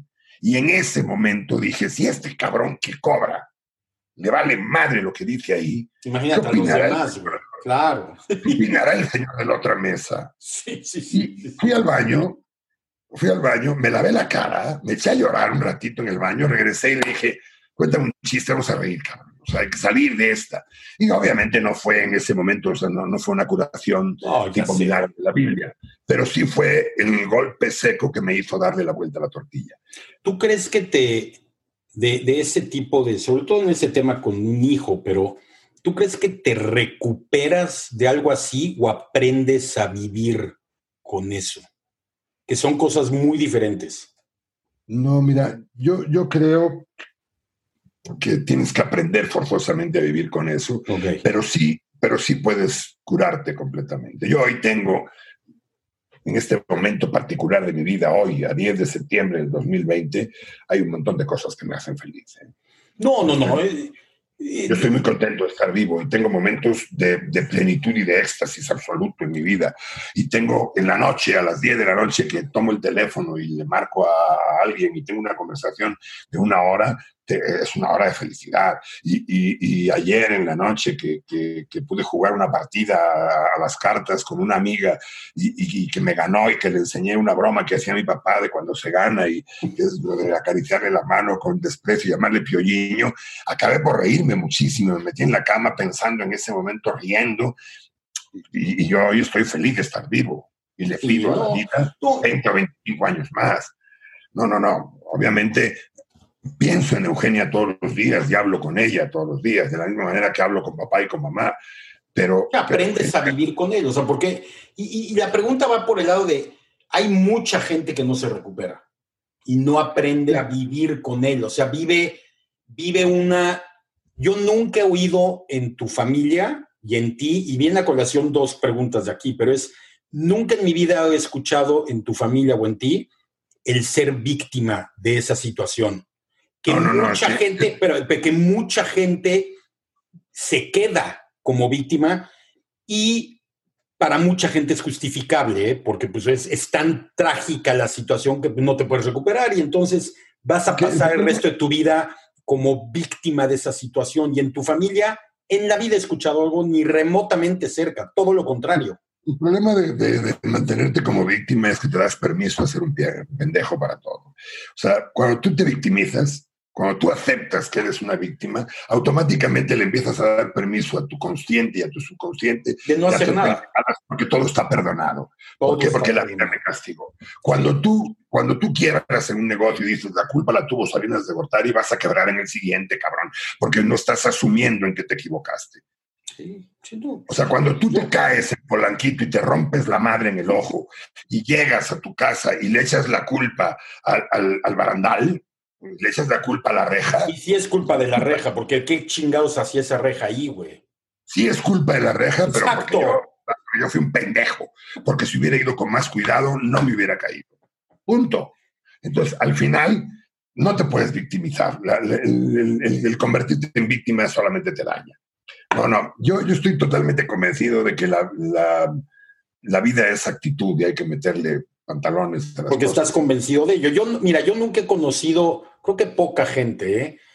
y eso lo platicamos la vez pasada, pero ahorita me gustaría ahondar más en eso, es, tú no haces nada a medias.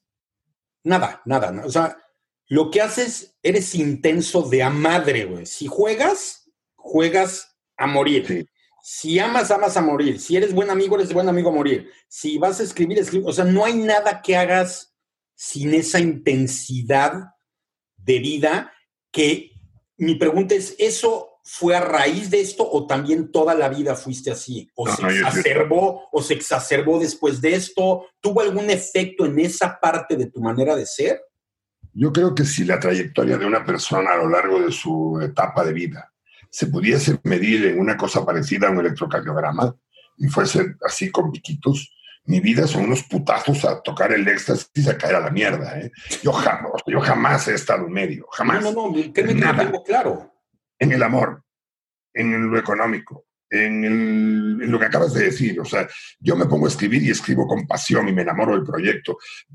Mira, te voy a contar una anécdota que contaba el otro día, hace 30 y casi hace 40 años, fíjate tú, que suena de otro siglo y además es cierto, es de otro siglo. Prácticamente. Estábamos, estábamos mi hermano Mario y yo en, en, una tienda en Insurgente Sur y llegó un señor vestido de blanco que se llamaba el doctor Chang y nos habló de, de taoísmo y de tantra. Y este par de pendejos, Mario con 25 años y yo con 20, nos fuimos a tomar un curso de Tantra a Cuernavaca, cuando en mi puta vida había oído hablar de la palabra taoísmo y la palabra tantra. Y este señor, el señor Chang, nos eh, dio una clase que nunca aprendí muy bien cómo se lograba, porque solamente una vez en mi vida pude entrar en una cosa de ese tipo, donde él decía que el verdadero amante, varón, tenía que lograr la intraeyaculación. Sí, sí, sí, sí, sí, sí. Y entonces, eh, explícale eso a un pendejo de 20 años que tiene eyaculación cuando piensa que va a ir con alguien. Ya olvídate de que, o sea, sin haber llegado.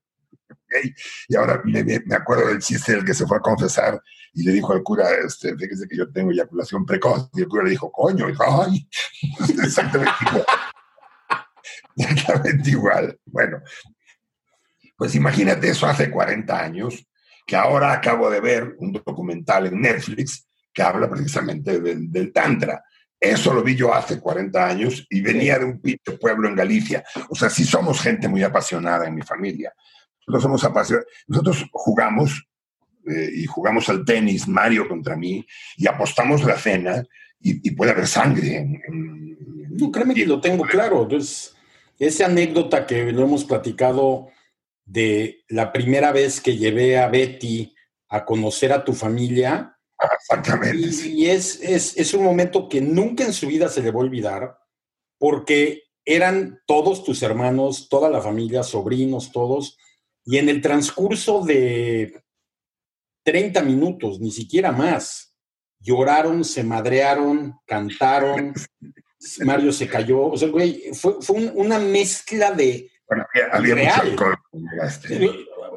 Haya lo que haya, ¿no? O sea, nadie vive con esa intensidad de esa manera. Había una discusión y se paraban casi a madrearse por la discusión que aparte era una discusión pendeja. Pendeja, claro. Pendeja. Y a los dos minutos se agarraban a besos porque ya terminó la madriza, ya terminó la discusión y ahora hay que amarse. Y entonces amarra.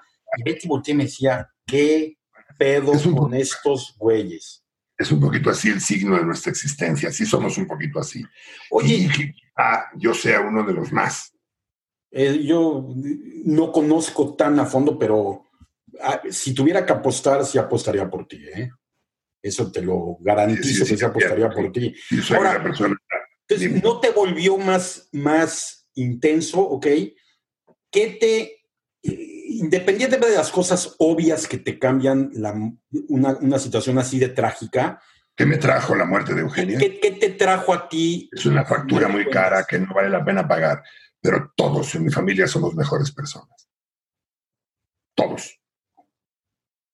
A raíz de la muerte de Eugenia, somos mucho más sensibles, mucho más dulces, mucho más cercanos a la gente que sufre, mucho más comprensibles. tenemos una capacidad muy superior a la que teníamos para entender el dolor de los demás, para abrazar cuando los demás están sufriendo.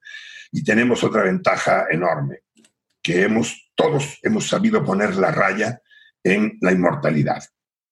Y te, voy a explicar con eso. Te voy a explicar qué quiero decir con esto, porque es importantísimo. Cuando la vida te pega un golpe tan grande, empiezas a sentirte que estás en posición de que nada te vuelva a golpear porque ya el chingadazo ya te lo mamaste. Entonces te vuelves un poquito temerario, porque calculas... Te vuelves temeroso. No, temerario, que es distinto a temeroso. Pero temerario. Sí, temerario, temerario me refiero a que crees que la vida no te puede golpear dos veces. Ah, ok, ok, ok, ok. Ok, entonces empiezas a hacer una serie de pendejadas si te descuidas muy peligrosas. Y eso no ha sucedido en nuestro caso. Nosotros asumimos el golpe de Eugenia y creo, honestamente lo creo, yo he sido, porque, porque somos casi todos en mi casa, en mi familia, somos de, de, estilo generoso, pero yo creo que hoy no solamente soy generoso, soy bondadoso. Hoy puedo sacrificar mi tiempo por alguien. Hoy puedo dedicar una hora o dos horas a consolar a alguien. Hoy me preocupa. Antes me valía un poquito madre y, yo antes podía hacer una visita a un enfermo muchísimo más por, por el compromiso social que por el valor que, por el valor real. Nosotros tuvimos eh, a, lo largo de los cuatro años de enfermedad de Eugenia muchísima gente que se volcó en, abrazos, en apoyos, en, y eso te, genera una deuda para siempre.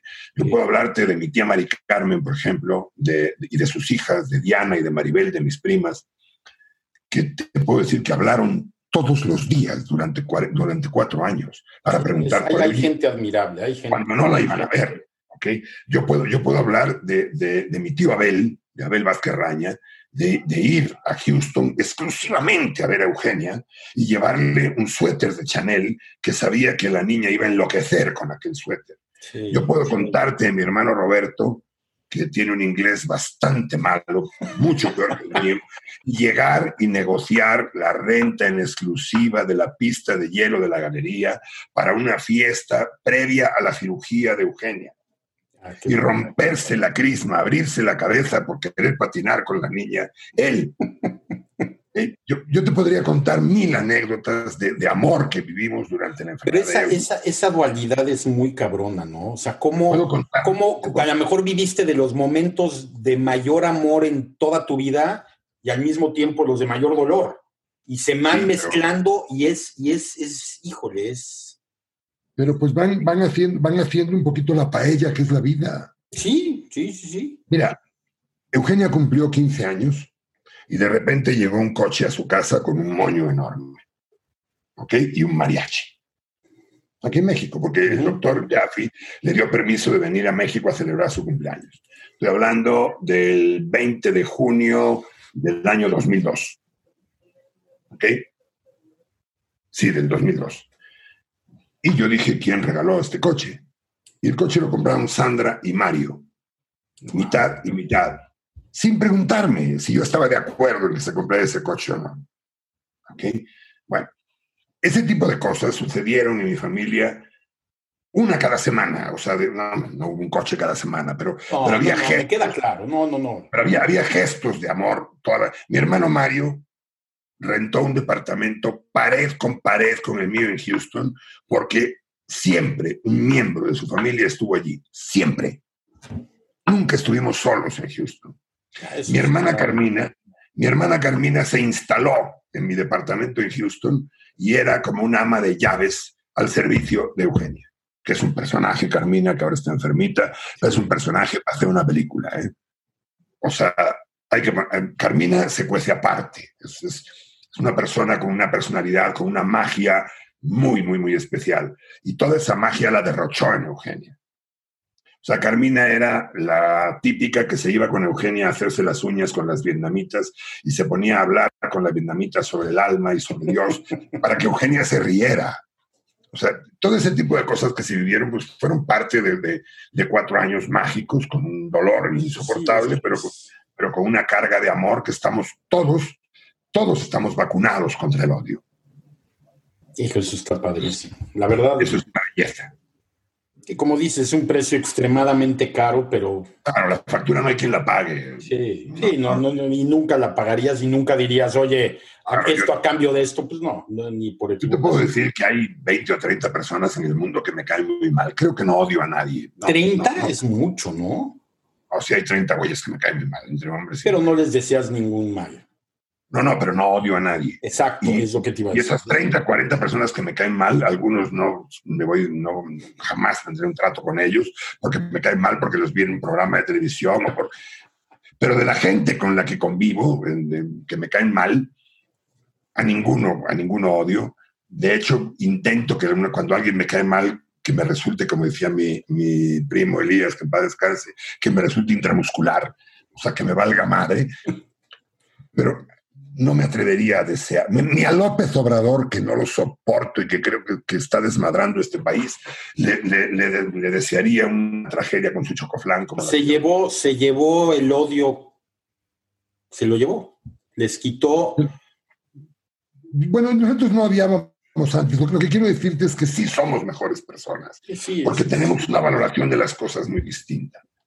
Porque hoy Hoy una persona que está sufriendo me resulta mucho más interesante acercarme y abrazarla que aguantar el choro de un rico. El dinero, por ejemplo, que yo nunca fui un hombre respetuoso del dinero, el dinero tiene hoy menos importancia de la que, de la que tuvo alguna vez en mi vida. No sé, eh, hay, paz, encuentras paz en un montón de cosas que antes no sabías ni que existían. Yo he hecho una búsqueda, eh, eh, acabo de tomarme ahora en esta pandemia, que es otra conversación para otro día, acabo de tomarme un curso de mindfulness, acabo de tomar dos cursos de respiración, como 30 o 40 clases de yoga, estoy tratando de entrar a un mundo de, entender la energía del universo, yo que soy más ateo que... Creo que deberías hacer eso, empezar a grabar tus sesiones de yoga y subirlo a YouTube. No, porque son muy eróticas, como estoy tan bueno físicamente últimamente, sería muy peligroso. O sea, sería... Un sería, detallazo.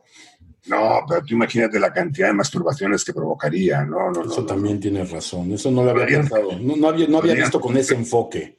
Podrían censurarlo muy fácil. Aparte es que yo hago yoga completamente en pelotas, eso no te lo había dicho. por eso pensé que era, era bastante me jocoso, precisamente por eso. Así me libero para que me llegue la energía del cosmos.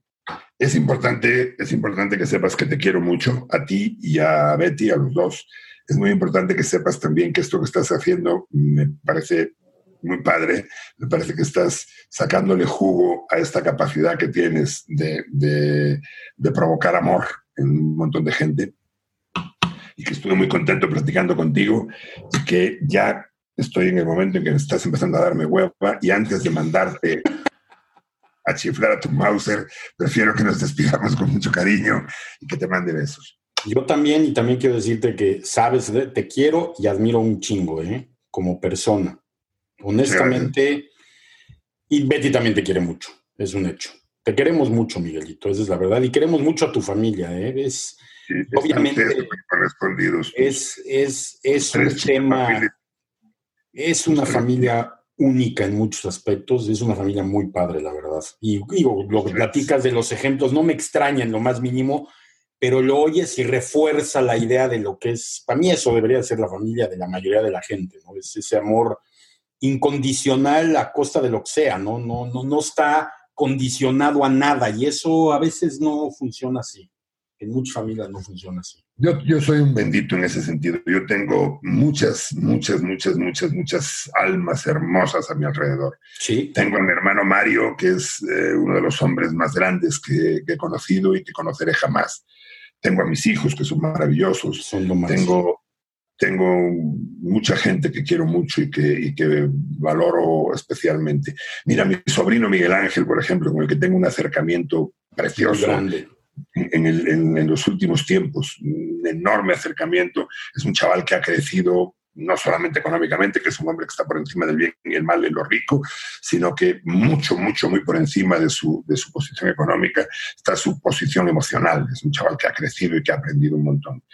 Y bueno, pues así algunas personas que, que, que están cerca de mi corazón y que quiero muchísimo. Mi compadre Abel, que, que, ha sido un cascabel en mi vida de soltero, que ha sido un compañero espectacular en los últimos siete, ocho meses de mi vida. Y, y, de quién más te puedo hablar? Hombre, hay gente que no debo de mencionar de momento, pero que ya forman parte importantísima de mi vida y que están con un lugar muy especial en mi corazón. Entonces, tú estás en ese lugar, en un lugar muy padre. Es correspondido, Miguelito. Me da gusto, me da gusto haber platicado esto y ya mandémonos a la mierda. Muchas gracias por haber pensado en mí No, gracias a usted, gracias a usted, Miguel. Hasta luego. Chao.